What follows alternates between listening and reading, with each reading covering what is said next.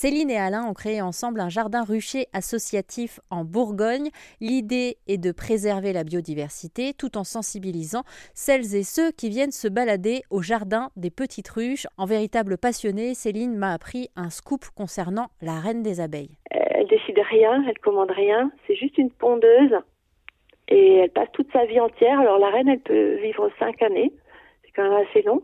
Et les autres abeilles, elles vivent que six semaines, donc c'est très court la vie d'une abeille, une abeille ordinaire. Et donc l'abeille pendant la reine, et donc la reine, elle, va pondre ses œufs. Euh, c'est impressionnant parce que dans une journée, mettons, elle peut en pondre entre 1000 et 2000 œufs. Je dis des fois, euh, imaginez une poule quoi qui pondrait 2000 œufs par jour, c'est terrible. Comment vous en êtes venu à vous intéresser aux, abeilles, vous? Qui m'a intéressée, c'est parce que c'est le lien en fait avec euh, les jardins sauvages. Moi, j'ai eu la chance, la très grande chance de rencontrer euh, pendant mes études Gilles Clément, et il, nous parlait des jardins sauvages et la façon euh, de pouvoir gérer un jardin autrement que de façon classique c'est-à-dire en regardant la nature faire, en regardant comment elle fait des propositions tout le temps.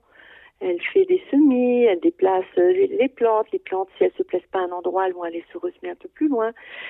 Et donc, au lieu de leur imposer en fait notre façon de voir, à ce moment-là, on va essayer d'utiliser la force de la nature et puis de faire en fonction de ce que la nature a envie. Et ça, ça m'a passionné. Je me suis dit, mais ça, c'est formidable. je fais beaucoup ça dans mon jardin. Je regarde comment euh, les, plantes elles sont, où est-ce qu'elles aiment euh, vivre. Et moi, je me suis beaucoup inspirée de ça en fait pour comprendre les abeilles.